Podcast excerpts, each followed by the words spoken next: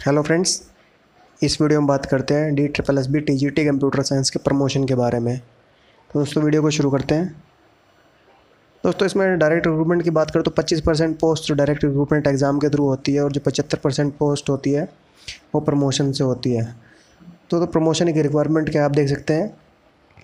T G T computer science with two year service in the grade rendered after appointment thereto on regular basis in the pay went to in the scale of 9300 3488 800 with grade pay of four six double zero तो दोस्तों, आपको मतलब T G T computer science पे दो साल की आपकी service तो कम से कम होनी चाहिए।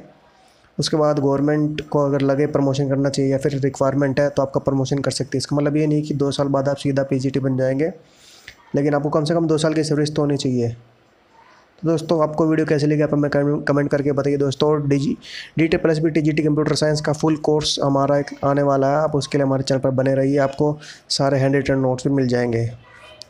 चैनल को सब्सक्राइब कीजिए, वीडियो को लाइक कीजिए, शेयर कीजिए दोस्तों। Thank you.